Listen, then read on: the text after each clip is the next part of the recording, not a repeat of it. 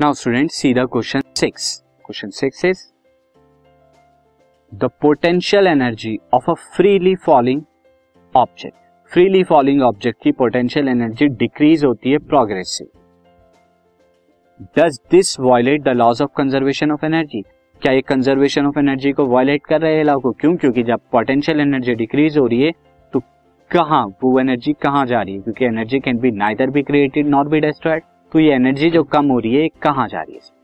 सी no no, ऐसा नहीं हो रहा स्टूडेंट ये वॉयलेट नहीं कर रहे। Because potential energy is converted into the kinetic energy during the free fall free fall के टाइम पर ये जो आपकी ऑब्जेक्ट थी जैसे जैसे नीचे आएगी इसकी वेलोसिटी क्या होगी? इंक्रीज होती रहेगी। ये मास एम था। तो नीचे की तरफ़ आते आते एम जी एच जो इसकी पोटेंशियल एनर्जी थी हाइट एच क्या हो रही है? डिक्रीज हो रही है एच तो इसीलिए पोटेंशियल एनर्जी भी डिक्रीज हो रही है। बट काइनेटिक एनर्जी अगर हम माने हाफ़ एम वी स्क्वायर यहाँ पर वी क्या हो रहा है? इंक्रीज हो रहा है वी में तो देयर फोर काइनेटिक एनर्जी भी इंक्रीज होगी। तो total energy remains conserve